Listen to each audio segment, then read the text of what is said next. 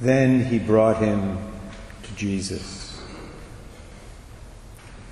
That six word sentence, my brothers and sisters, in my mind at least, is one of the most important lines in the entire Bible. The he in the sentence is Andrew the apostle whose feast we celebrate today. The him is Andrew's brother Simon Peter. Then he, Andrew, brought him, Simon, to Jesus. Andrew was originally a follower of John the Baptist. That's clear from the Gospel of John. Until John the Baptist pointed to Jesus one day and identified him as the Lamb of God. At that point, the Bible tells us that Andrew and another disciple, probably St. John himself, became followers of Jesus, who invited these two future apostles to spend an afternoon with him.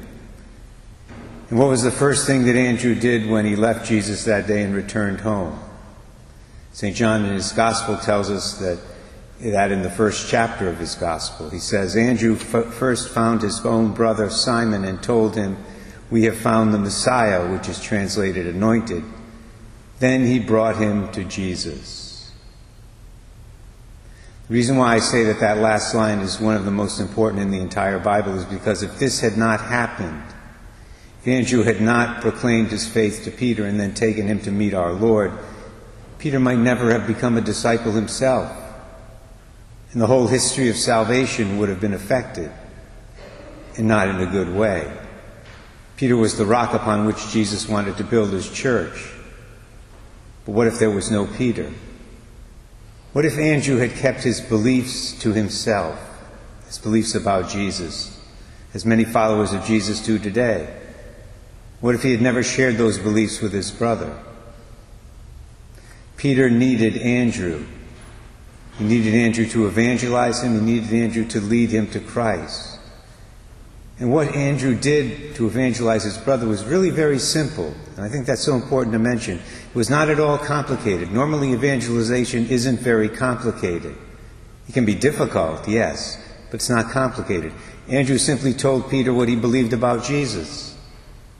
Then he said to him, Come with me and you can meet him yourself. So, how does all that relate to us today?